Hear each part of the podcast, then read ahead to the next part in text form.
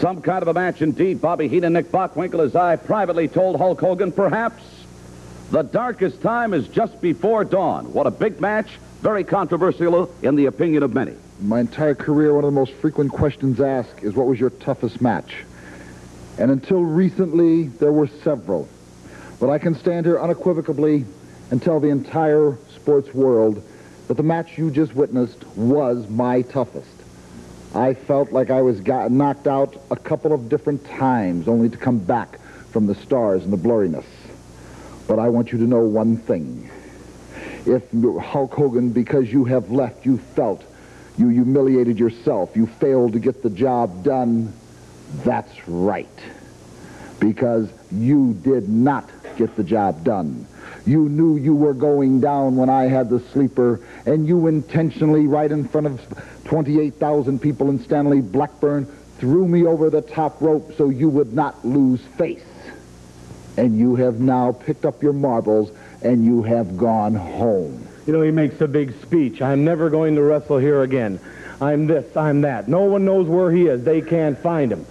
Right now, his mother's probably on her hands and knees trying to coax him out from under the bed. Floor's all wet from tears. He doesn't answer the phone. No mail to his home. No one can find him. He's hiding. Well, I don't blame you for hiding, Hogan. You were embarrassed. You came out there and gave 200%. You hit this man with everything you had, and you still did not leave the ring the champion of the world, and you never will, Hogan. You did the best thing you could have done was take off and hide, and I'm glad, and I'm going to speak for the family. I am personally glad we've seen the last of the incredible Hulk Hogan. Well, let me tell all the fine wrestling fans one last word. Hogan, I do now know something. Having gone through hell and the toughest match of my career with you, considered the most promising man in the world in this sport, I now know how to beat you. And if I ever get my hands on you again, if you think you were humiliated before because of what you failed to accomplish, you will be humiliated even more, because I will take and accomplish the one thing that nobody else has done. I will defeat you, pin you, and beat you. You better stay hiding, Hogan. I thank you very much, gentlemen. Bobby Heenan, Nick Bockwinkel, comments.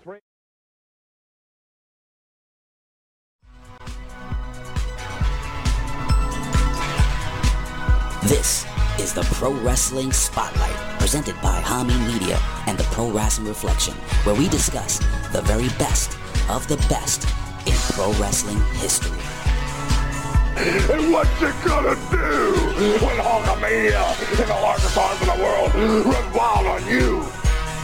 The two soundest wrestlers in the World Wrestling Federation, maybe in the history of the World Wrestling Federation, are right here, right now. Mr. Perfect and the excellence of execution, the Hitman.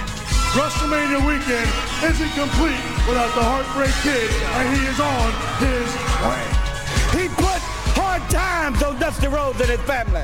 They think they got the answers. I change the question. You will rest in peace. Get used to it. In Ric Flair, you're looking at the man. It's the man. What the rock is.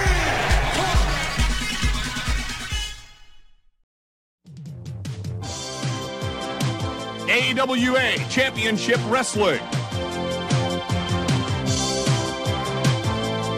The AWA presents the greatest stars in professional wrestling, bringing you the best in mat action.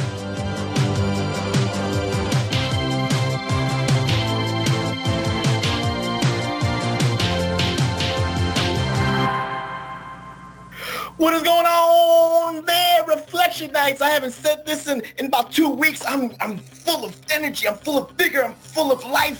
I'm full of everything here. What the hell is that? Semen. You're full of semen.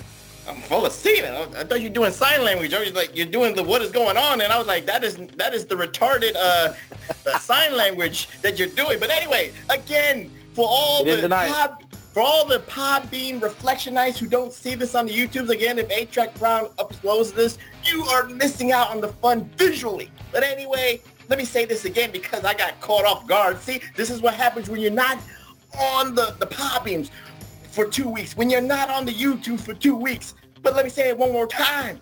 Take two.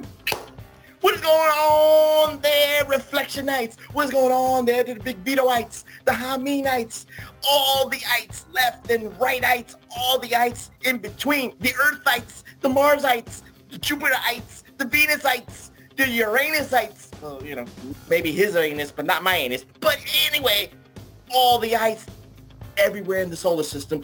Welcome, oh welcome to the PWR podcast here at the PWR Networks at Podbean.com. Oh, I forgot the PWC8s, Jimmy T, Chris Hambones.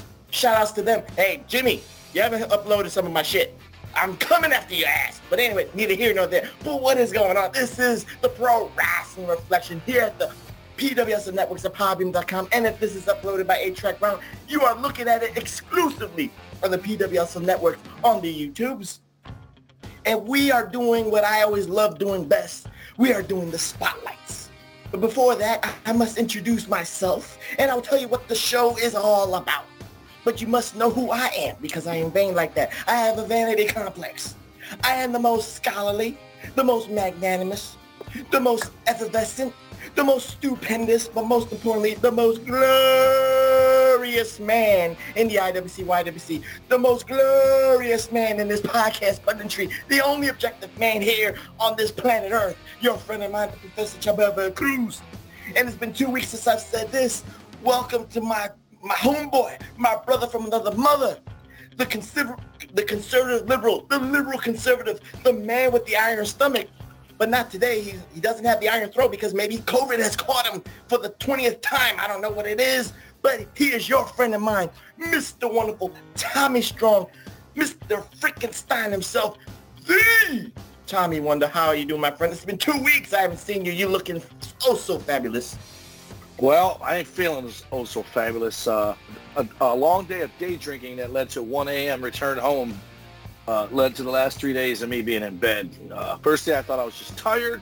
Yesterday was NyQuil City, and today when we're done recording this, it's going to be DayQuil City and then NyQuil City. You're going to be hopped up on all the quills, day and night quills. You're going to be so zooted. You're going to be so high on life. You're going to fall asleep like a baby. But, you know, doing a lot of that. Here is a trick that the professor does. It might kill you, but, you know, I do it all the time. But anyway, if you want to sweat it out, you take the covers and you cover it all. You cover it head to toe. You put all the heat on you. You get all that heat on you. Now, you might last for about an hour or two, and then you have to, like, roll over and be like, I need air. But after that 2 hours, you're sweating, and you kind of feel different. But, you know, again, that's called feed a fever. There you go. What is this? Starve cold. Feed a fever, starve a cold, or whatever the case may be. It means get warm. That's what it means. Yes, get warm and cover yourself from head to toe. Hopefully, the professor of Doctornomics, like I am, can cure your ailments. But anyway, neither here nor there. What we do here is what we do best. We are the kings of nostalgia. And for this particular episode, since we were on a 2-week hiatus, because TW had some eloquent attendance, he deserved a week off. I wanted to do a pro wrestling spotlight. And TW, you know, we haven't done this kind of spotlight in a long time because we've always kind of focused on the wrestler itself.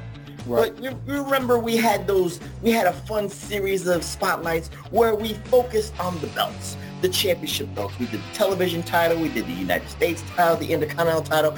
I had so much fun talking about the memories of those championship belts. I figured it was apropos, TW, that we talk about a championship belt that a lot of wrestling fans have maybe forgot about or never knew existed because this is a generation removed from the 90s. Original eight. Yes, this is the original American Wrestling Association World Heavyweight Championship. And before we even talk about it, TW, you know, because you and I are in that age bracket where we knew that the AWA existed. You have said on previous PWR podcasts that somebody, you know, if somebody held the NWA title, the WWF title, the AWA title, those were your, you know, gambits of prestige. Those were your levels. Those were your pillars of the prestige. We're world champions. Because you kind of like passing fancy with ROH, you're passing fancy with Impact Wrestling, you're passing fancy with maybe AEW, but they're trucking along. Well, to be fair, Ring of Honor is glorified independent, right? It's TNA, God bless them, they try to do other things, but they're U.S. AEW, they're going to be doing stuff with New Japan, have already, so maybe they'll get to that accolade if they aren't already there now.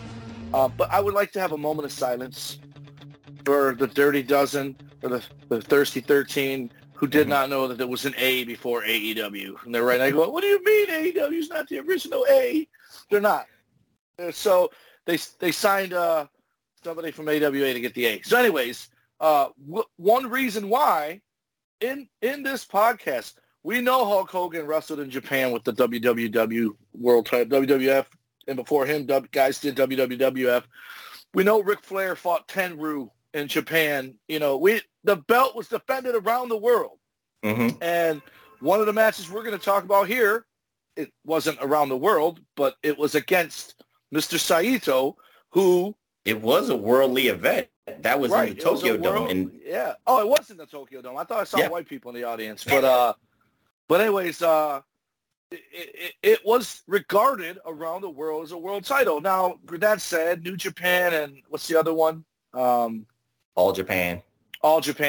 They probably acknowledge Ring of Honor, and they probably acknowledge, but I don't think they look at them the same way they looked at WWF or WCW, you know, as far as I think they think they're the bigger fish.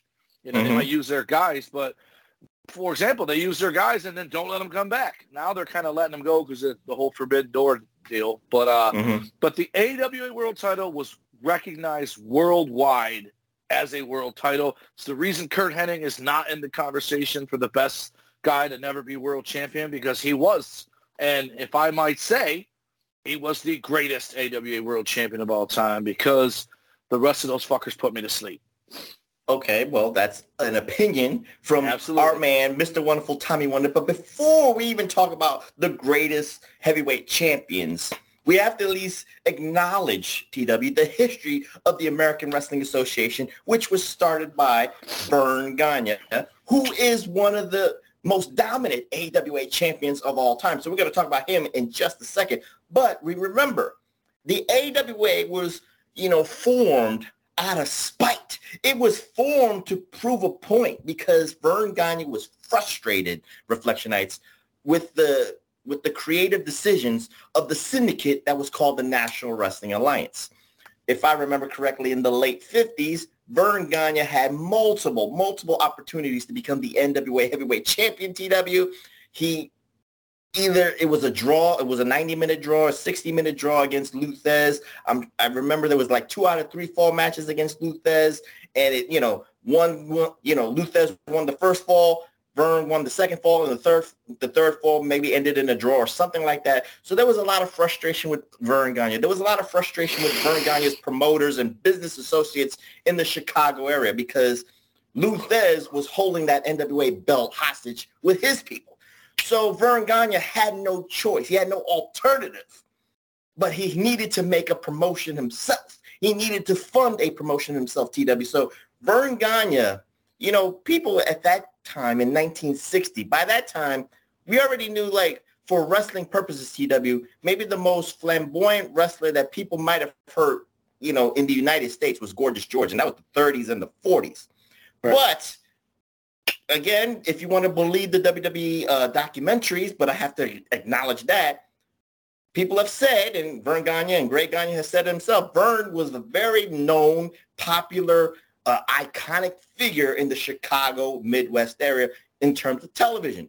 So it would behoove Vern Gagne to at least attempt the chance to create his own promotion, and do all that stuff. So what say you, TW? Because, again, we could use AEW as a good example, but they are created because people were frustrated with the vision and the creative of WWE. You wanted to create an alternative. The same thing with TNA. The same thing with ROH. You want to create an alternative to WWE, not competition for WWE. Vern wanted to, I think, not create an alternative to NWA. He wanted to create the mecca of wrestling, a new governing body. Yeah, because. Yes. It was a little mafia. It was a, that's the original good old boys club, is the NWA, because, you know, we all know now. I can't believe people didn't figure it out either. Every year at the same time, Ric Flair lost his belt, and every year at the same time, he got it back. It was so blatantly, you know, or he went the whole year without losing it, right? But every year they had those meetings in the summer. All right, is Flair going to lose it at Starrcade? Is he going to win it back at Great American Bash? Whatever the case may be, they didn't even change it up. They didn't have him lose it on the Omni and win it back. You know, finally in '87, Ronnie Garvin wins that belt from Flair in Detroit, like out of nowhere, because they realized their days were numbered, right? '87 is almost the complete end of the whole NWA governing body. They just got through getting UWF. But it wasn't before long they sold to Ted Turner because they were broke. They had to do something different. But they had that formula, and you had regions like Vern Gagne had. They were the Minnesota territory that was Chicago, Minnesota, probably North Dakota, Wisconsin, maybe even Indiana was part of that too. Right, and so these guys are drawn, and they're like, "Hey, man, give us a bone," because every guy that, like, the champion at the time when he pulled away was Pat O'Connor, so it wasn't Lou Thesz. But everybody was a Southern guy. They just would not put that belt on anybody up north, and I think they just got tired of it because they drew, and they just thought, how much bigger can they get if the world champion's from that era or area? And they just wouldn't let them do it. And I like what they did. They named Pat O'Connor the very first AWA World Champion and said, all right, buddy, you got 90 days. Come here and defend it against Vern Gagne. And he didn't. He stayed loyal to the NWA, but it's still in his credentials that he was the first AWA World Heavyweight Champion because they at least had respect for him as a world champion and said, all right, you're our world champion. I wouldn't be surprised if boxing wasn't the same way before they unified all the belts. Someone was sick and tired of the governing body of the whichever one was first and then created the other one. And eventually they're all successful enough that they merge back together. But I hands, like, there's many people that'll tell you, either Vern had the gumption to go global. Right. And Fritz, who was part of that, he was also up there in the AWA. He had the talent to go world, but none of them had the vision that Vince had. But those two would have been the ones who succeeded if they had Vince. So if Vern and Vince would have done it together, we'd be talking about the AWA versus AEW instead of the other way around. Or, you know, say Vince left his dad and went with one of those guys. But it's Vern, I think it's on one of those documentaries. They credit him with having the best TV. Like, the presentation was like, this guy gets it. It was like Wild World of Sports versus, you know, just, hey, live from the fucking Saddle Dome. It was wrestling on Wild World of Sports against, like, pool, you know, aggressive pool shark stuff, or whatever the case may be. You know, again, you even said it that he wasn't even the inaugural AWA heavyweight champion. It was Pat O'Connor because, like you said, they recognized and they made, actually, to me, when I kind of did my research reflection nights, it legitimized AWA for recognizing NWA. It wasn't that. Again, we could do hindsight and do 2020 thought process, podcaster thinking, TW. We could say, Vern created his own company. He's going to be the champion. He's going to put himself over and all that stuff. He didn't. He did. You know, he waited patiently. He did. Wait, but he didn't. We'll get into that part. But at least the first 3 months, like you said, 90 days, it legitimized AWA. But during that 90 days reflection nights, and TW, if you have your own kind of thought process, your own conspiracy theories, he had 3 months to prepare. He had 3 months to book the territories, book Chicago, book Milwaukee, get TV, get syndication ready in the 3 months to say, I'm Vern Gagne. I got the Crusher. I got the Vachons. I got who else? Dick the Bruiser. Baron Von Raschke. No, I'm just talking about the Mighty Igor. Or whatever, Mighty Igor. But he had 3 months to prepare to get the talent on his side. And to me, TW, you know, like you said, you know, he left the NWA syndicate. He left the NWA Mafia in 1960, which gave the foresight to Vincent Kennedy McMahon Sr. to start the WWWF in 1963. So, like you said, Vince McMahon Jr. has the foresight and the vision for the globalization. But Vern was the first. He was the pioneer to say, I don't like the system that has been created for us. We need a new system. We need to tear the system down. We need to create something new. And he had a great advantage being in the Chicago area, because I think Chicago is either, well, at that time could be the number three market behind New York and Los Angeles, respectively. It still is number three, but it's one of the top markets in the United States. What's AEW about that conspiracy theory? Do you mean TV markets or wrestling markets? Both. I would say L.A. is not even in the conversation. I would say it was Detroit, New York, and obviously the South. Obviously the South, but L.A., especially without internet, without you know, back then flying wasn't exactly cheap. You know, like it was relatively new, a couple 20, 30 years old. But people weren't up in Oregon. There was a San Francisco territory. There was a L.A. territory, but Vegas probably did some stuff.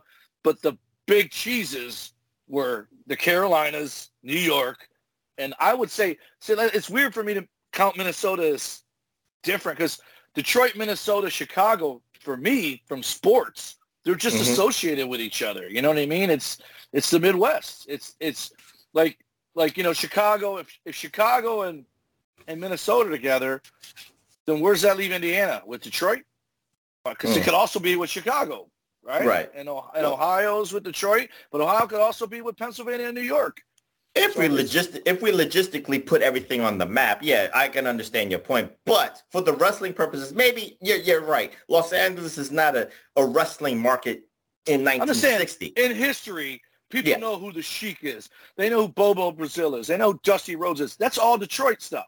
That's what I mean. Like, Detroit was a hotbed of the territories. And so was Minnesota, and so were the Carolinas and Florida, but I'm saying so. Detroit was mainly NWA, right? It wasn't AW. Okay, we just want to make clarifications, reflectionists, because I don't want to say something like that. But Vern had Chicago, Vern had Green Bay, so he wanted to create a hotbed in the Midwest, taking advantage of Detroit with the NWA syndicate. And again, we could talk about the territories that Vern has. Chicago, Green Bay, Denver. He did like San Francisco area. So he had a bunch of hotbed territory areas, reflectionized. So it does work. So now, since, you know, he wasn't the first recognized heavyweight champion, was Pat O'Connor, who was an NWA heavyweight champion. Let's talk about the longest reigning. He had 10 reigns. He had a combined number with those 10 reigns of 4,677 days. And that is the man who created the American Wrestling Association, Vern Gagne. And TW, Vern Gagne, I don't know if he gets celebrated enough in 2020 Deuce. Again, this is, two things. People might not even know the AWA existed. People, you know, this is also a generational kind of statement I'm going to make, TW. So follow me here. I know you probably have your own. You've always said it. Everything is subjective. But as the years go on, in 2020 Deuce, 2023, 2025, 2030, Vern Gagne's name will be off the top 20. Vern Gagne's name will be off the top 30. But look at the numbers. 10 reigns, 4,677 days. That says something, TW. That says dominance. Says he owns the company. Well, again, we know the backstory.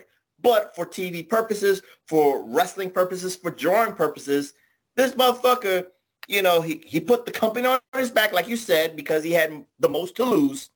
And he put asses in seats. He sold out Soldier Field, if I'm not mistaken. He sold out Comiskey Park in Chicago. That says something, TW. What say you about the dominance of Vern Gagne? So, I know you don't like his wrestling because I gave you one match to watch, but he's very vanilla. He's very bland. I get you that. I get that. I'll tell you one thing that AEW fans and WWE fans alike would agree on. Vern Gagne versus Lou Thesz would have set snack bar attendance records and profits. Or filled bathrooms. He puts Nick Bockwinkel, and what all I can think is he was trying to put him in a high school move called the banana splits, but it was laying on the ground with his head at Nick's one foot and his leg scissoring the other foot and him humping. And I just thought, what in the fuck? I'm like, and because of the camera, I'm like, is he trying to do the banana splits? Did you say scissoring? But here's the thing, and we talked about this on other episodes. There's just this paranoia of trust. And I'm looking here, and Vern Gagne on February 26, 1967, lost the title to Dr. X. But then he won it. I'm sorry, no. He won it February 26 and then lost it to Dr. X on August 17, 1968.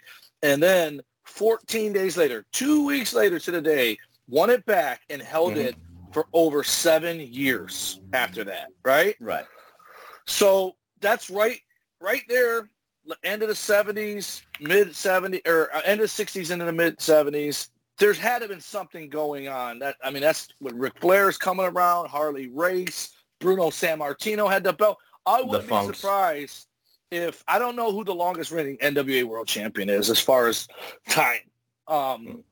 Like I said, Flair would lose it every year. Harley would lose it every year. Dusty would lose. They all lost it every year and won it back. And Bruno Sammartino held that belt for, 9 years straight at one point? Eight years his first reign. Yeah. 3 years his second reign. So almost as like Vern is trying to replicate that. The problem is he's 100 years old. He never looked like, you know what I mean? Like Mr. Perfect looks like a champion. And even... Wait, hold your thought for a second. I just want to give the Reflectionites a visual. Vern Gagne, in the peak of his, in the prime, even in his 40s, he looked like he was 60. Right. He was bald. He was balding. Well, his body stature is, Lou Thesz. It was Lou Thesz. It was Lou Thesz like, and all that stuff. So, again, for the purposes, TW, you're so right. He's not built for television. He's not built for today's television. Right. He's built for, the NCAA. He's built for the. Right. He's a carny. All that stuff. So go ahead, TW, finish your part. I just wanted to give a visual because people who might not know what he looks like. You want a mental image of him. The movie Four Christmases. Robert Duvall is Vince Vaughn's dad. That is Vern Gagne. Oh, right there. That's even worse. Sitting in his underwear, scratching his balls on the chair. No shirt, no shoes, no socks. But at least he had shoes and socks on in the wrestling match. But no knee pads. At least Nick Bockwinkel had the decency to put those on. And so if you just look at the who's who of who, like Dick the Bruiser in the 80s was like 60-something years old. Before you name some names, let me just let's put a bow on Vern Gagne's dominance because, again, 4,677 days, Reflectionites, you can't sneeze at that. It's still an accomplishment that will not be replicated in today's wrestling, TW. We admit that because we live in this microwave world where the champion, if a champion is 3 months in, people are bored with that championship reign. We need a new Hangman Page. Yes, we need new blood. We need new appeal. We need new star appeal. See Wardlow in a couple of weeks and see how many people will get bored and he's supposed to be over. That's the example I'm trying to give you. Again, you can't sneeze at the accomplishment of 10 reigns and 10 years total of his reign. But now, TW, I didn't give you promos to watch, but I remember seeing Vern Gagne promos after he retired. Mm-hmm. He kind of presented himself that this is real. He kind of presented himself like if he was a baseball player talking about, why did we lose that game? We didn't have it. We didn't have the pitching today. Our defense was bad. He kind of came off as a head coach in the NFL telling you how we won the game, how we lost the game, how the preparation was. He was so bland and vanilla. Now, for the time, I think people gravitated towards that because it was very humbling. It was very humanizing. I don't know. Maybe I know he manipulated himself to be the number one guy. Don't get me wrong, TW. I know we could agree with that. But the presentation of Vern Gagne to make the sport of professional wrestling real as much as possible says something to me. What say you, TW? No, absolutely. But that's the problem. When you got, obviously this is 60s and 70s. What are you going to do? But in the 80s, are you telling me guys like Scott Hall, Curt Hennig eventually did, but Scott Hall, Shawn Michaels, Marty Jannetty, he even had Hogan. He had all these guys that you could have put the belt on who looked like stars, but he's so paranoid that if it's not him holding the belt, it's Nick Bockwinkel's old ass holding the belt, right? So even he had it for 5 years at a time and everything. So it's like his paranoia did him in, right? Because if you just think of all the guys that he had and let go and did not put the belt, they put the belt on Slaughter and then took it away. Without, you know, it's kind of like the Rockers win over the Hart Foundation 3 days later. The belt's going back to the Hart Foundation because the top rope broke. And they did that with Slaughter. They both used foreign objects, so we're giving the belt back to Bockwinkel or whoever it was. I think Stan Hansen did interviews like it was a real sport. And it was presented that way. And then in the end, when Larry Zbyszko was champion, I didn't like – this is a sign of desperation. And, again, this is going to equate to modern TV. Number one never mentions number two on their product. Number two and three mention number one on a regular basis. And Larry Zbyszko takes a shot when he's commentating his match where he lost the belt to Mr. Saito in Japan, where he felt like the whole country was against them, that they were racist, they hated Americans, which would be patriotism, not racism. But he's saying they all, you know, it was an Asian referee, an Asian opponent, an Asian crowd. But then he takes this weird left turn. He goes, you know, I went over there to show them what wrestling was, not this cartoon steroided out Hulk Hogan stuff that they try to present. And I just thought, that's tacky. You know what I mean? Like, it's granted it was on syndication and it was him reviewing his own show, so they're a little pond of fish are the ones that heard it. But it's still tacky to me. Like, just go over there and put on a show. You don't have to criticize someone else. Just be better. It's hard to do that, again, because of the politics. It's hard to do that with the business side of it. Well, it's not bitter. I think it's just more about you have to accentuate your product as much as you can. But we'll get into Larry Zbyszko because he was the last recognized AWA heavyweight champion. But you named the name before that, who is the second most dominant AWA heavyweight champion in the legacy of the AWA title, and that is Vern Gagne's son-in-law, Nick Bockwinkel. Now, Nick Bockwinkel had four particular reigns, and it lasted for 2,990 days, TW, in total. So with Nick Bockwinkel, he was the oldest-looking wrestler I ever saw in the 60s, 70s, and 80s, but the motherfucker was one of the most athletic 50-year-olds I ever saw in the 80s.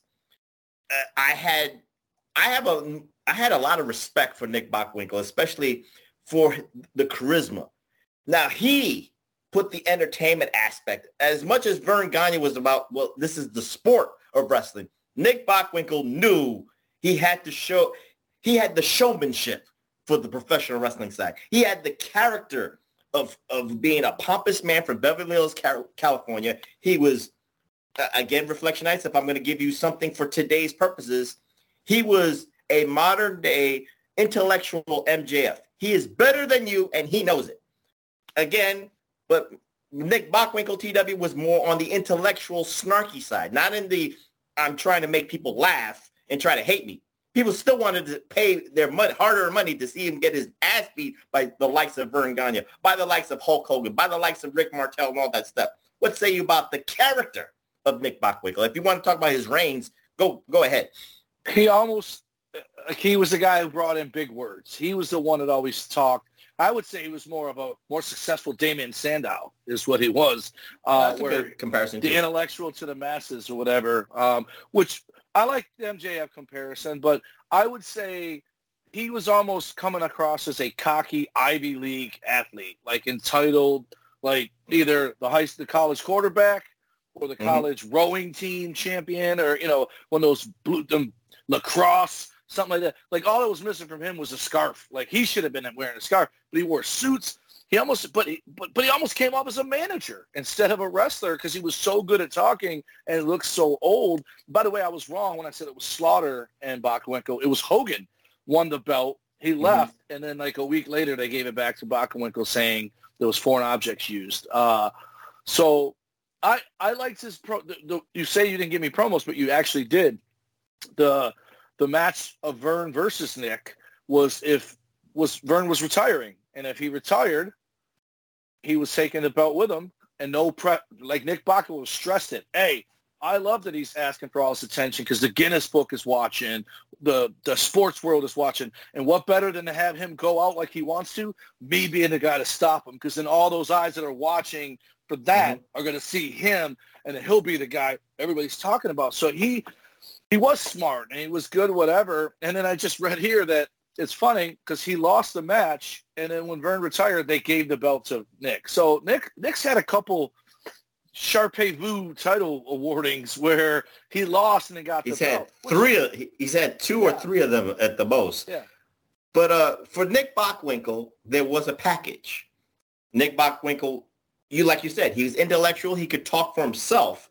But, of course, we have to acknowledge his manager because, again, it came as a package. Bobby the Brain Heenan. And, of course, you know, with Vince McMahon Jr., you know, expanding the WWF, it would behoove Vince McMahon not to hire and get Bobby the Brain Heenan out of the doldrums of the Midwest and into the limelight of New York City. 7-time manager of the year, Bobby the Brain Heenan. Mm-hmm. What say you about, I mean, with that promo itself, you know, we heard a lot of stuff like Rick Rude didn't need Bobby the Brain Heenan talking for him. But to me, this is, again, my hindsight. I'm not saying I know everything. I might be the professor of Reflection Nights, but I can't say I know everything. But I think Bockwinkel needed Bobby Heenan, and Bobby Heenan needed Bockwinkel to bump off each other because they were very intellectual. They presented themselves great. It was like two guys, like Bobby Heenan, he's the weakling, but he has the muscle behind him. And, of course, Nick Bockwinkel might not have the, let's say, business acumen, which is kind of like a lie because he says all the big words. But he has a manager. He has backup with his manager doing all the wheeling and dealing. So it kind of merged together on television. And again, you can see why he lasted for 2,000 plus days on TV, on Midwest TV, as the AWA champion. What say you about the package of Bockwinkel? I would say it was again, the genius Lanny Poffo and Mr. Perfect. The smart guy had to have another smart guy to talk to, right? So they had each other to talk to, and made you double as annoying, right? But what it also did was, like I was going to say this when I first started talking about Nick Bockwinkel, if we could take a line from Kid Rock, it ain't cocky if you back it up. He was cocky, but he backed it up. So, but one of the all-time stories when you're like a spot show, when you don't know me, but I'm a bad guy, I come out telling you to piss off. Yeah, you're going to boo me, but I'm also supposed to tell you another reason why you're supposed to hate me. Not only did I tell you to piss off, I don't like you, so of course you don't like me. But the first few spots, if you watch, the bad guy gets over on the good guy, but then he comes up doing this stuff like it's cocky.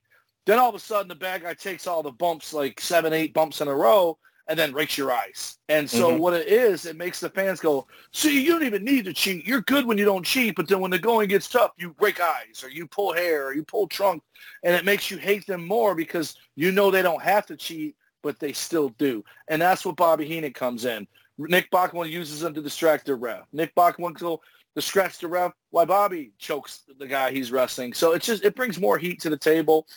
But with Rick Rude, one of the things Rick Rude did a lot that made people hate him was he would, A, tell you how much better looking he was than you and how much better shape he was. But while Bobby was doing all the talking, Rick Rude is next to him, flexing his triceps, curling his arm. Like, he's basically doing all his talking with his flexing exactly the way he did when he talked. He was letting you know, look, you wish you had these traps. You wish you had these abs. And Bobby's talking to make you mad. So it worked. And nothing got you hated quicker than being in a stable. You add a guy to a stable, instantly a bad guy. Mm-hmm. And, of course, the Heenan family was not a creation of Vince McMahon Reflection Nights. I hate to tell you this. It was a creation of Vern Gagne and the AWA because he had Nick Bockwinkel. He had Bobby Duncombe Sr. He had Dave Schultz in the AWA Bobby Heenan family. So, and there's a plethora of more. And Crippler Ray Stevens was in the Heenan family. And, of course, Nick Bockwinkel and the Crippler Ray Stevens TW were multiple-time AWA tag team champions. So when Nick Bockwinkel lost, you know, when he had a couple of weeks off, he was the AWA tag team champion, or he probably was, you know, a dual champion. I'm not too sure. But I wouldn't be surprised if he was a dual champion at the same time, having both the most prestigious heavyweight title and tag team titles at the same time. So TW, you did mention one thing about Nick Bockwinkel's reigns, which is kind of like he gets points off because of how he got it back. He never, you know, Ric Flair lost, but it wasn't. But he got it back in the rematch. Vern lost, he got it back in the rematch. Nick Bockwinkel, to me, gets points off because it wasn't his fault though. I mean, again, you talk about Hulk Hogan and the foreign object thing. It's Super Sunday, but again, we know the reasoning. Hulk Hogan was supposed to win the AWA title. He was supposed to lead the AWA for Vern Gagne in the 80s, but Vern Gagne was very greedy. He wanted half his Japanese merch, and Hulk Hogan said, F you, I'm not doing that. So we know that he had to create some kind of he had to create a reasoning on TV. Stan Hansen, we already know the politics behind that. He didn't get paid from Vern Gagne. So what did they do? They awarded Nick Bockwinkel. So to me, he gets points off on the great, not the greatest. He's never like the top five, even though he has the pedigree of the combined days, TW. But the points go down because of how he got the belt back. Let's say TW, and then we'll move on to some other people. Well, there was also the Jerry Lawler. The belt was held up, and they had another match. But when Bockwinkel won that one, they were like, all right, he was champion the whole time, blah, blah, blah, blah, blah. But yeah, Stan Hansen was taking that belt overseas and was just defending it in all Japan because he wasn't getting paid by Vern. So you got that, and it looks like Otto Wanz was the champion before Rick Martel. Yes. No, it says Otto Wanz. He won in '82, but then October of '82, Bockwinkel was champion. But it was held up with him and Lawler, but it doesn't show who Otto Wanz lost it to. Rick Martel lost it or won it from Jumbo Tsuruta, which he won it in Japan. Another reason why this is a world title, because it changes hands all over the world. Well, Japan and Michigan. Yeah. Ooh. Well, let's talk about the international flavor of Reflectionize for a second. You named it Otto Wanz. He's from Germany. We have Jumbo Tsuruta from Japan. We have Masa Saito from Japan. So again, TW, you like you said, the World Heavyweight Champion should represent the World Heavyweight Championship. Like the NWA, the original belt, not the big gold belt that Ric Flair is known for, TW. Remember the sides of the NWA belt? It has the flags of Mexico, Australia, and all that stuff. It makes the belt seem more important. AWA, their list of champions are international, has an international flavor. So it gives you that mindset that, oh, my God, a guy from Germany wins the AWA title. That's a big effing deal. A guy from Japan wins the belt in the Tokyo Dome in front of 6,000 people.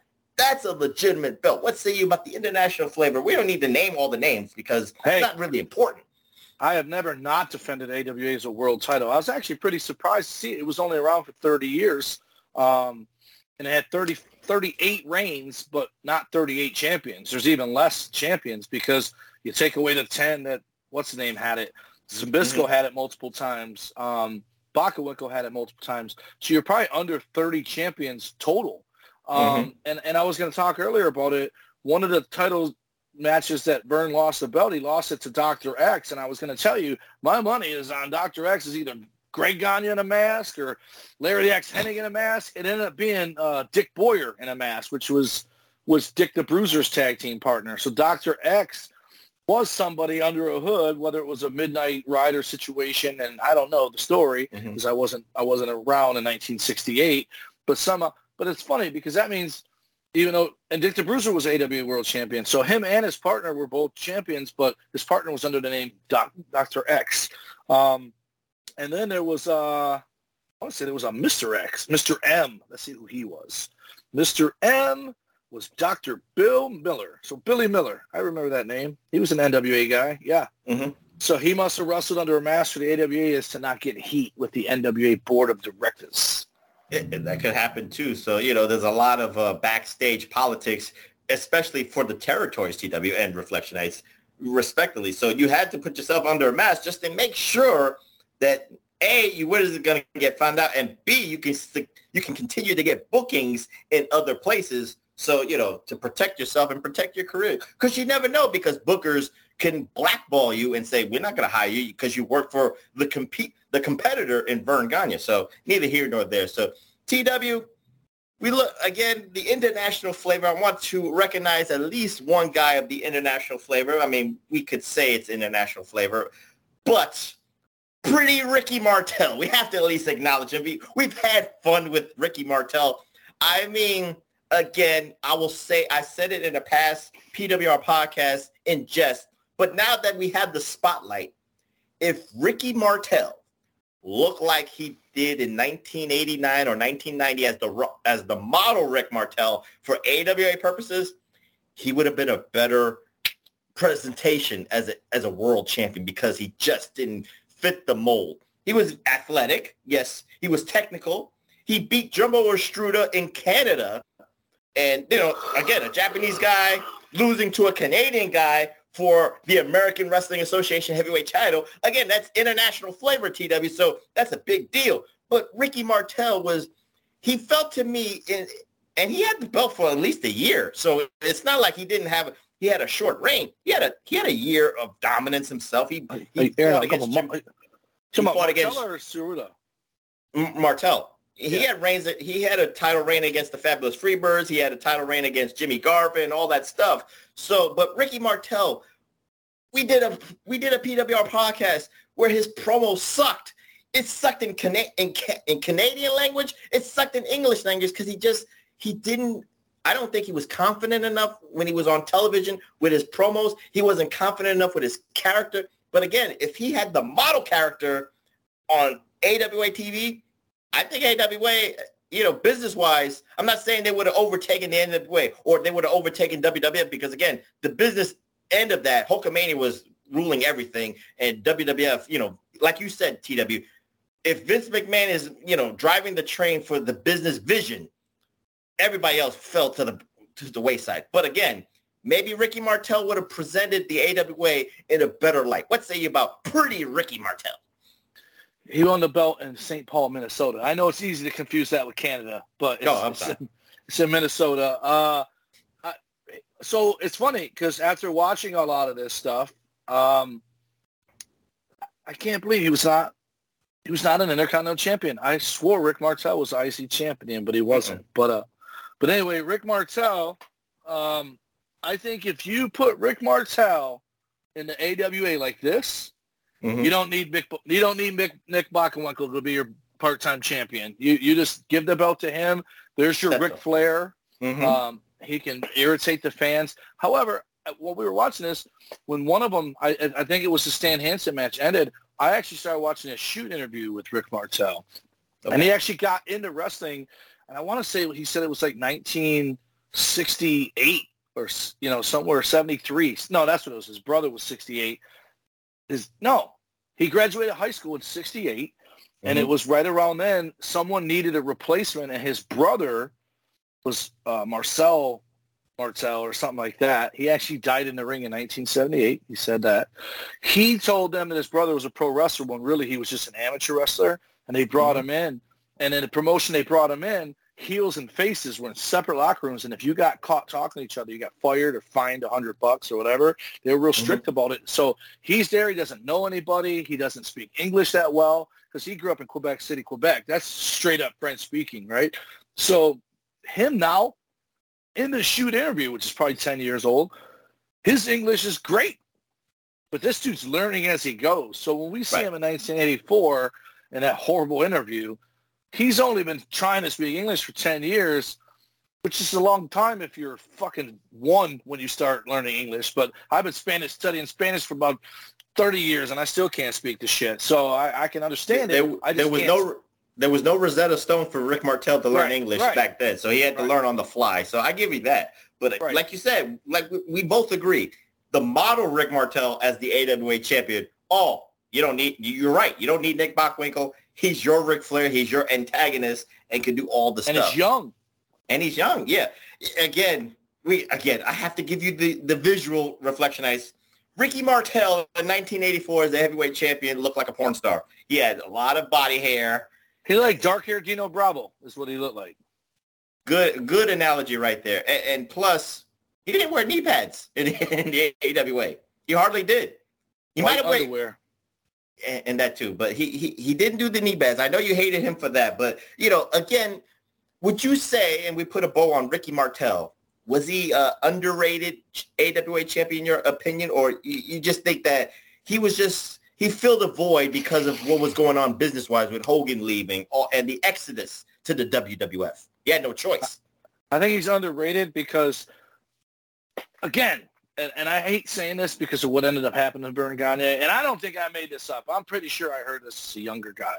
The A and AWA stood for Alzheimer's Wrestling Association because everyone gave him shit for how old the people were. So in our lifetime, I just noticed there's a couple more guys that I didn't know the title changed hands a couple times.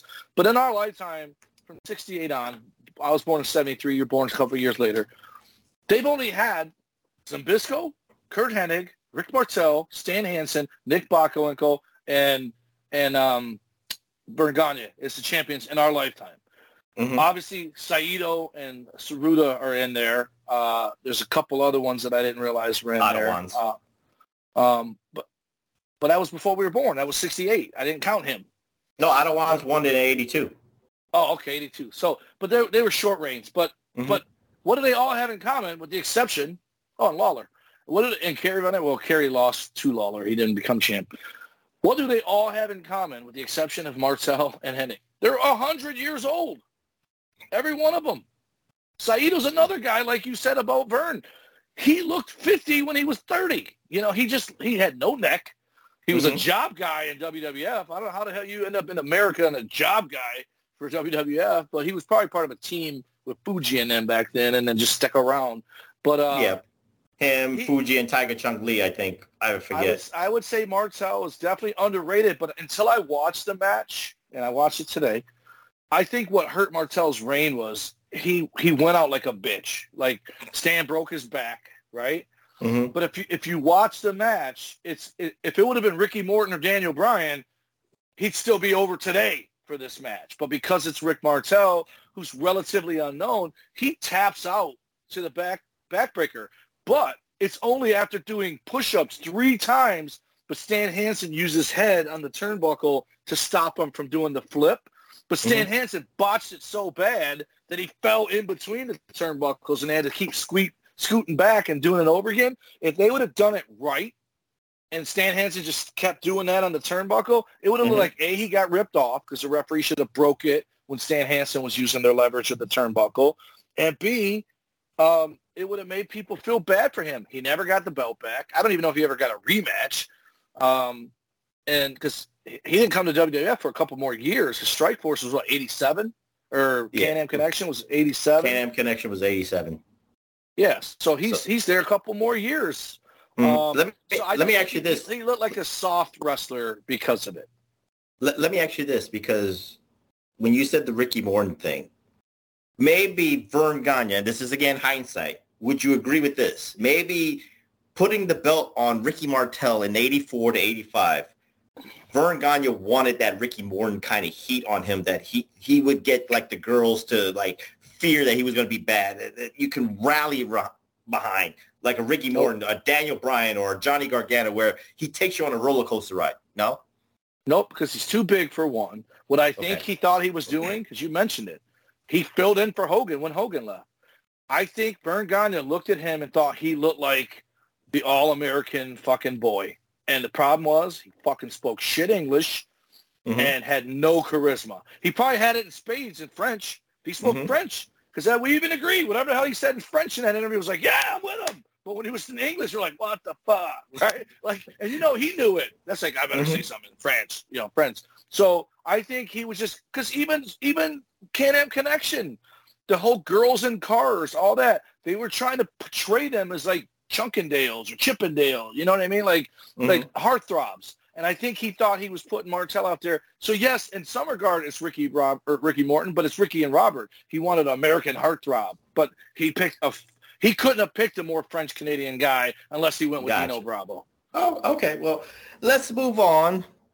And, again, there's so many title reigns that we could talk about, but then this would be a 5-hour show, and I don't want to bore you because then we would try to educate the masses too much, and we would want you to at least know about the AWA Reflection Nights. But, anyway, let's talk about TW said this is the greatest AWA heavyweight champion. That is Cool Curt Hennig. He's not Mr. Perfect yet, but they call him Cool Curt Hennig. And he paid his dues. Second generation wrestler to Larry The Axe Hennig. I think Larry The Axe Hennig was a former AWA heavyweight champion. But he built his rep in 86 TW with his matches against Nick Bockwinkel for the AWA title. He bled to death on AWA TV and on ESPN, where people recognized that. People gained respect for I'm going to call him Mr. Perfect here, TW, so excuse me when I say that. But he got the respect of his wrestling peers. He got the respect of the wrestling promoters. And, of course, he got noticed by Vince McMahon. So he kept an eye on Cool Curt Hennig. And, of course, in Super Clash 3 Super Clash 2 in 1987, he defeats Nick Bockwinkel in San Francisco, again under the darkest of controversy with Larry Zbyszko handing him the roll of quarters, but that's neither here nor there for semantics. But what say you? You said Cool Curt Hennig is not Mr. Perfect yet, but he's building that Mr. Perfect persona, if you will. He was not represented, but he always had a teammate by his side, and that was Medusa Michelli. So there was like the male and female power couple, if you will, on AWA television. But he had a year run from 87 to 88, losing to Jerry Lawler. But what say you? Again, he didn't win the WCW heavyweight title. He didn't win the WWF heavyweight title. You know, again, Hogan was controlling the WWF, so he had to go on the wayside. But he was one of the best Intercontinental Champions of all time. But he is a heavyweight champion. What say you about Cool Curt Hennig, TW? I was a fan of Hall and Hennig. I was a fan because I somehow got AWA. I think it was on like local TV, syndicated really, really late at night. So I was watching that stuff whenever I could. I don't think I watched it on a regular basis until I had cable and ESPN, had it at 4 o'clock. By then he's already Mr. Perfect. But he would be the guy jobbing to Hogan.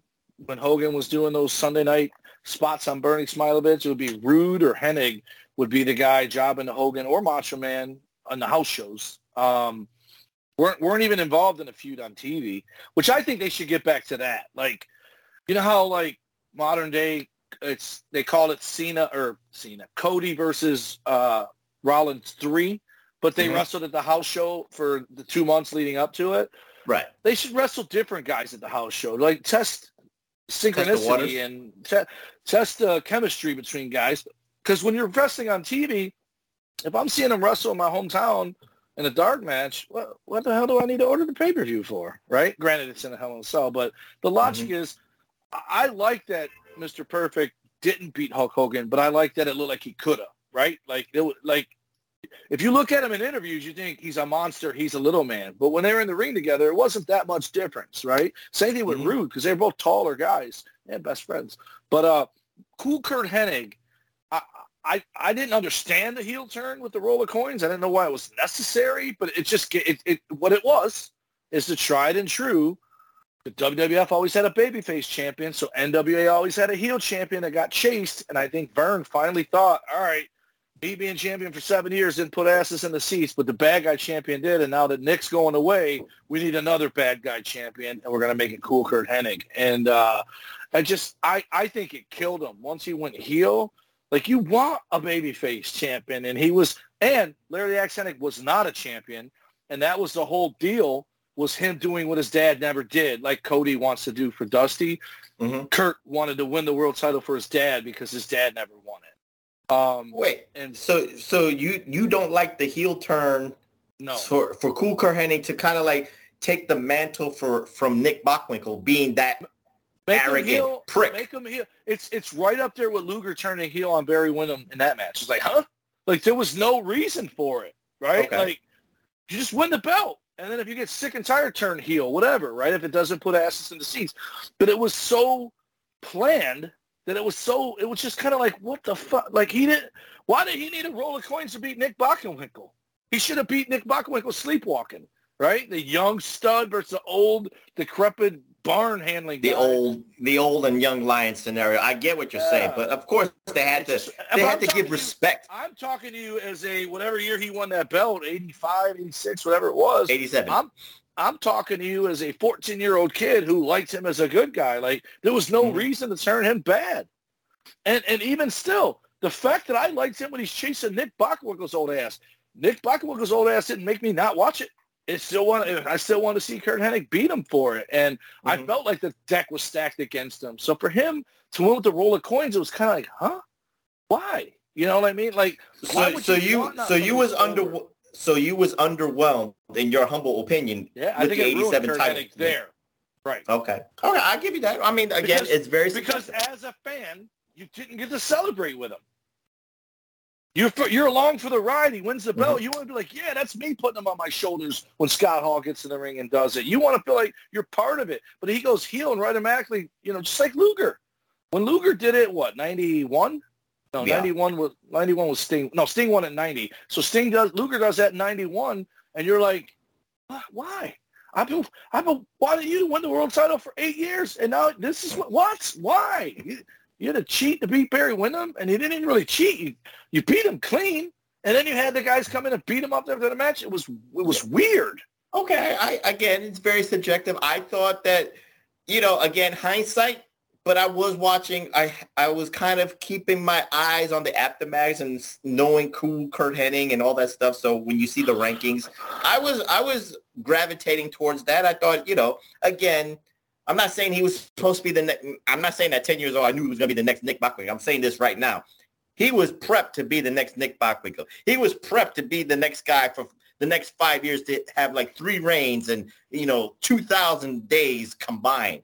He was there, but again. The business side of it, Reflectionites, again, they were losing money, hand over fist.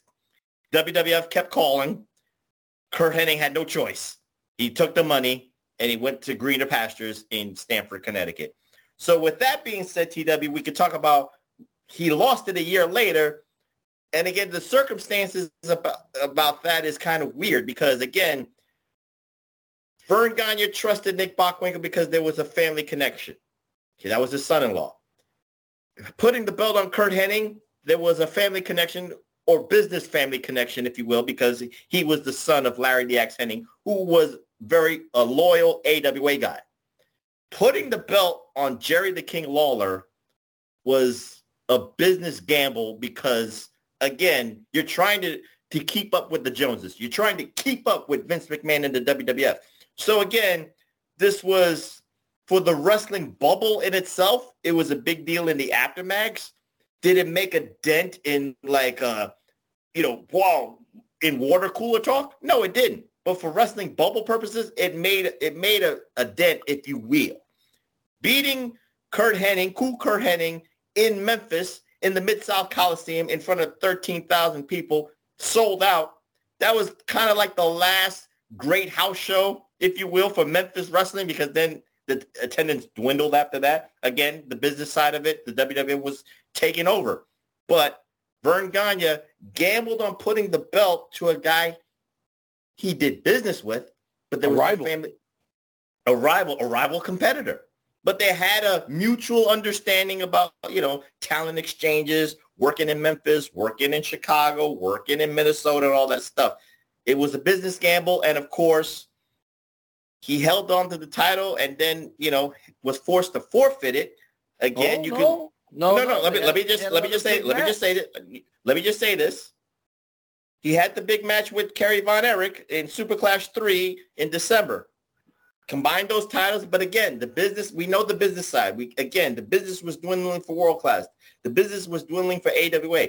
He didn't pay Jerry the King Lawler his payoffs. And he didn't want to, you know, again, with all the logistics, I don't want to bore the Reflectionites, CW. I'm just talking about the reign of Jerry the King Lawler.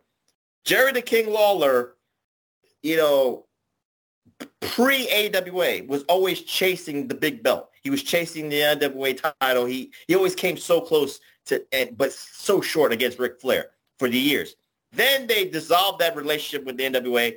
Then Vern Gagne swooped in. So guess what he was chasing? He was chasing Nick Bockwinkel. He was chasing Curt Hennig, and finally he got the brass ring that he was looking for all those years. So for storyline purposes and the payoff, I'm loving it. But again, it's a gamble business-wise, putting it on a competitor. What say you about Jerry the King Lawler? I would think that the Memphis house would have been controlled by Lawler. That wouldn't have been an AWA show, would it have been? It was. No, the Memphis house was controlled by him and Jerry Jarrett. Lawler and Jarrett. Yeah. So he got paid for that. He just didn't get paid for the other stuff that he did.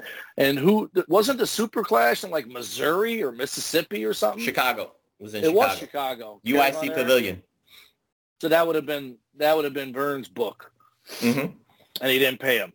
He didn't pay him which means they didn't draw.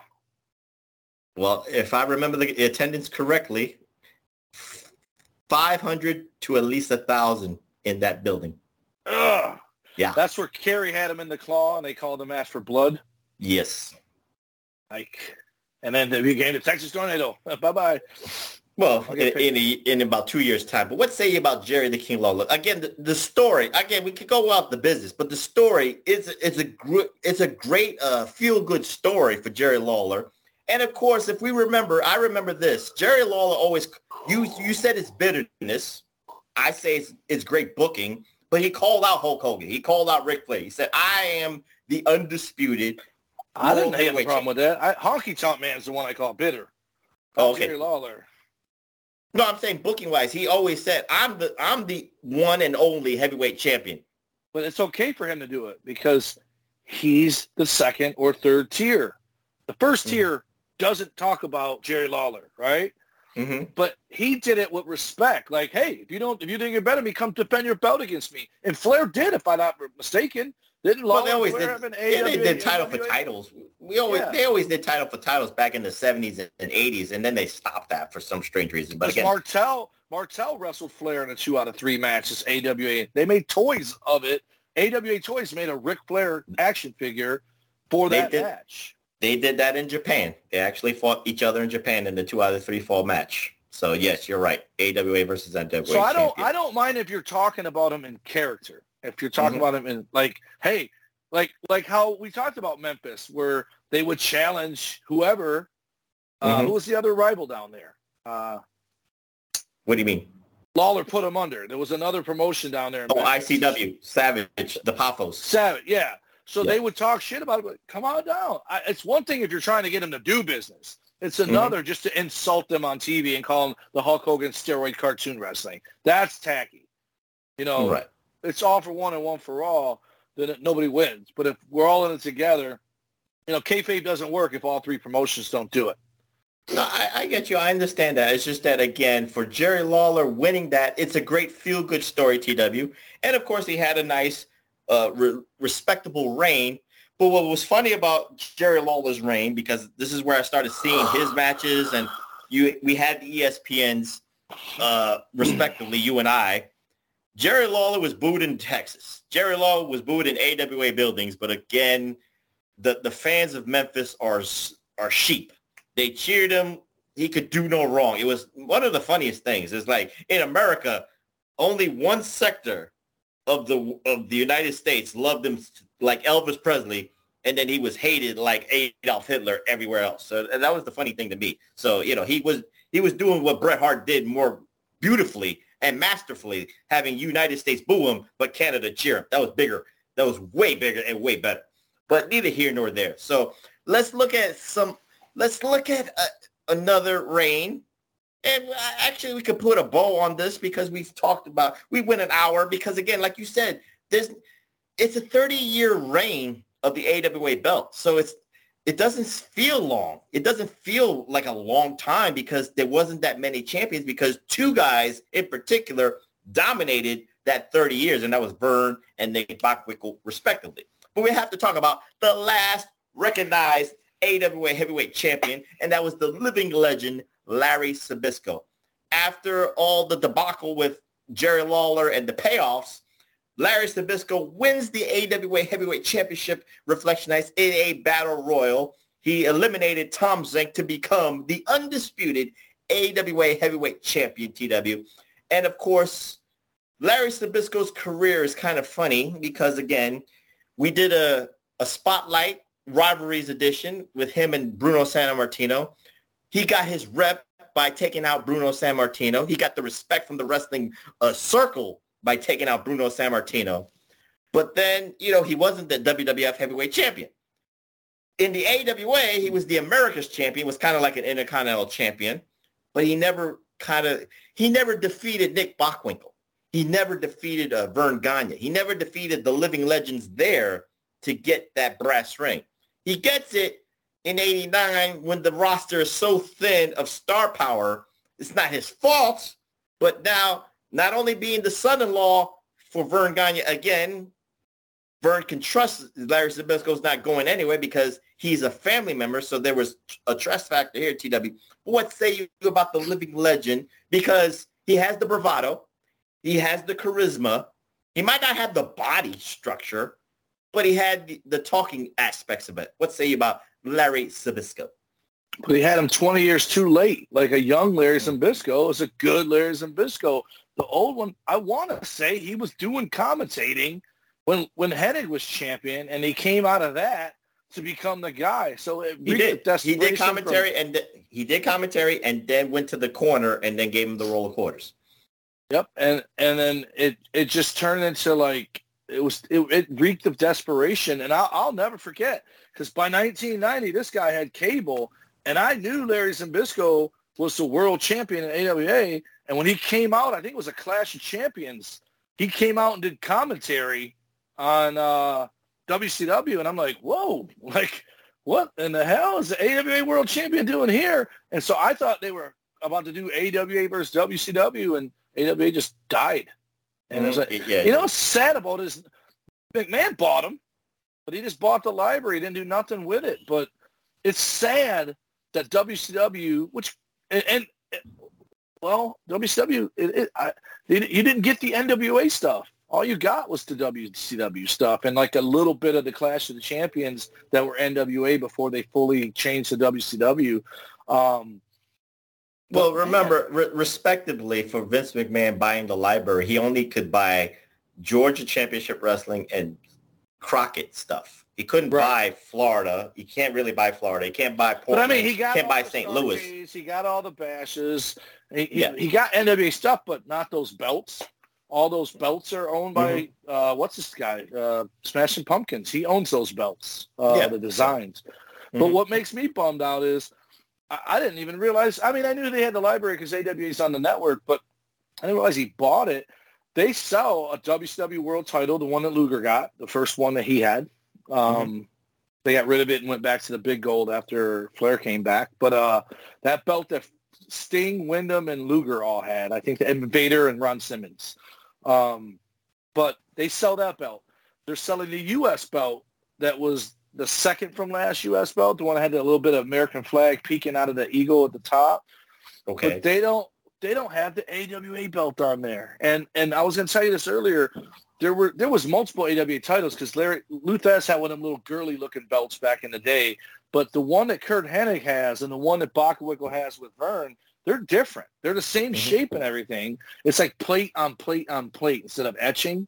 Right. But they're beautiful belts, man. And if I could buy an AWA belt from the shop, I would buy it immediately because you have to really go to the collectible stores. They do sell the AWA replica belts. Oh, yeah, I can find any belt on eBay, but you don't know like that U.S. title I got there looks great hanging there. You have it in your hand, it's terrible. You know, it's okay. It's very thin. It's not very well drawn. Where they I got to look at it later. The guy complaining on eBay say the states aren't broken up like states. They're just little squiggly lines that separate the states on the U.S. map. But looking from here, it looks like states. But yeah, it looks awesome hanging there. But if I have it in my hand, the plate isn't lined up with the leather cutout. It's definitely a botched one. But yesterday, I was going to try to order, and I still might. The TV title in red because that's Tully. So that belt is Luger to me. The other belt's Tully to me. I would buy the AWA belt because it would be Curt Hennig for me. And so is the IC belt, but the IC belts I have are Warrior. I get you. Let's put a bow on Larry Zbyszko. You said it's 20 years too late. I get what you're saying because he won it in 89, but his biggest program, you could say, was 81. We had that match against Bruno Sammartino with the Fro. in the Shea Stadium Showdown in the cage, which we did a steel cage spotlight on Reflection Nights. So, you know, but that's 8 years prior to 89 TW. So isn't he supposed to be more refined? He's at the peak of his career, or is just because the business aspect of the AWA being in the toilet as it is in 89 and 90 respectively. Again, he did not have for his reign the cast of characters chasing it, because if I remember correctly from the cable of ESPN, his defenses were against Harley Race. He was already past his prime. 80.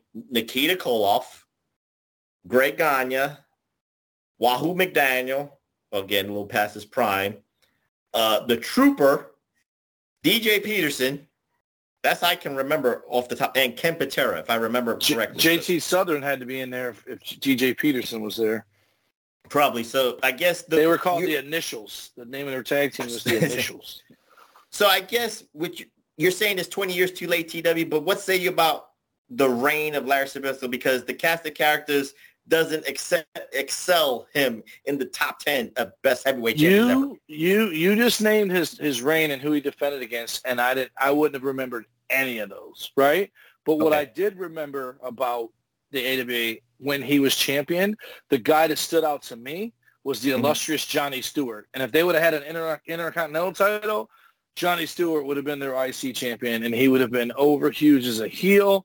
He would have been a great world champion. He was little, but he carried – he was, dude, he's just as big as MJF. He carried himself like a star.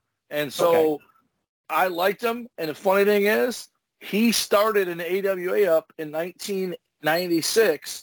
Him and another Gagne, not Gagne, but Gagner Gagne, like the French spelling, Gagner.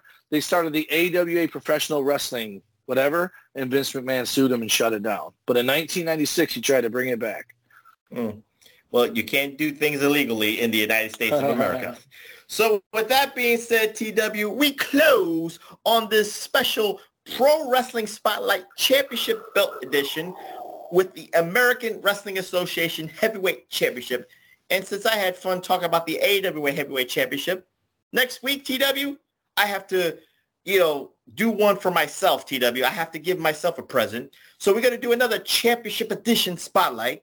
But guess which company I want to talk about with the heavyweight championship of the world? ECW. Absolutely. We're going to talk about the original ECW, the Eastern Championship Wrestling title, plus the Extreme Championship Wrestling title with the cast of champions. Don Morocco was a champion. Sandman was a champion. Raven was a champion. Taz was a champion. Mike Awesome was a champion. But again, I'm excited about that for next week. So I'm just giving you a little bit of a teaser. Not a cock tease, Reflectionist, but a little teaser. But anyway, TW, are you excited for the ECW Championship Edition of the Spotlight? I am, because I learned some stuff about them. I still feel bad that I wasn't into them when I should have been. We will not talk about the... We will not talk about the WWE ECW. I will not talk about Bobby Lashley. I will not talk about Big Show as the ECW champion. Vince. And Vince McMahon as the ECW champion. We will not acknowledge that. But anyway, TW, let's give out those socials so we can get out of here. And you can take your NyQuil and Dayquil. Yeah. The Pro Wrestling Coalition Network sponsors us. They are the PWC Network at podbean.com. You got bigvitobrand.wixsite.com or patreon.com/thebigvitobrand. Big Ray, we can't do it without him, at Big Ray Hernandez. And then our show is at PW Reflection. And then you have me. You have Tommy Wonder 19 is my Instagram and Twitter. I have another Twitter is at the Tommy Wonder, which is also my TikTok. You have Facebook.com/Tommy Wonder. Snapchat is number Wonder, and then Dum Dum Duo and the Idiot on the YouTube. All right, and my Twitter is PWSOPROF. That's PWSOPROF, and of course, if this is uploaded on the YouTube's A-Track Brown, get on your ass on this. It will be on the PWSO YouTube networks. Follow my brothers in arms, 8-Track Brown, the king of the reactions at 8-Track Dastly, and of course, the man with the documents, the man who knows what's going on, the divide and conquer that's going on in this world, TW. Billy Ray Valentine knows it, and follow his Twitter at OB1, you know me. And with that being said, I'm the professor. That's Mr. Freaking Stein himself. Tommy Wonder saying good night, and we'll see you next week with the ECW Championship Spotlight Edition. Peace! Boom. Shakalaka.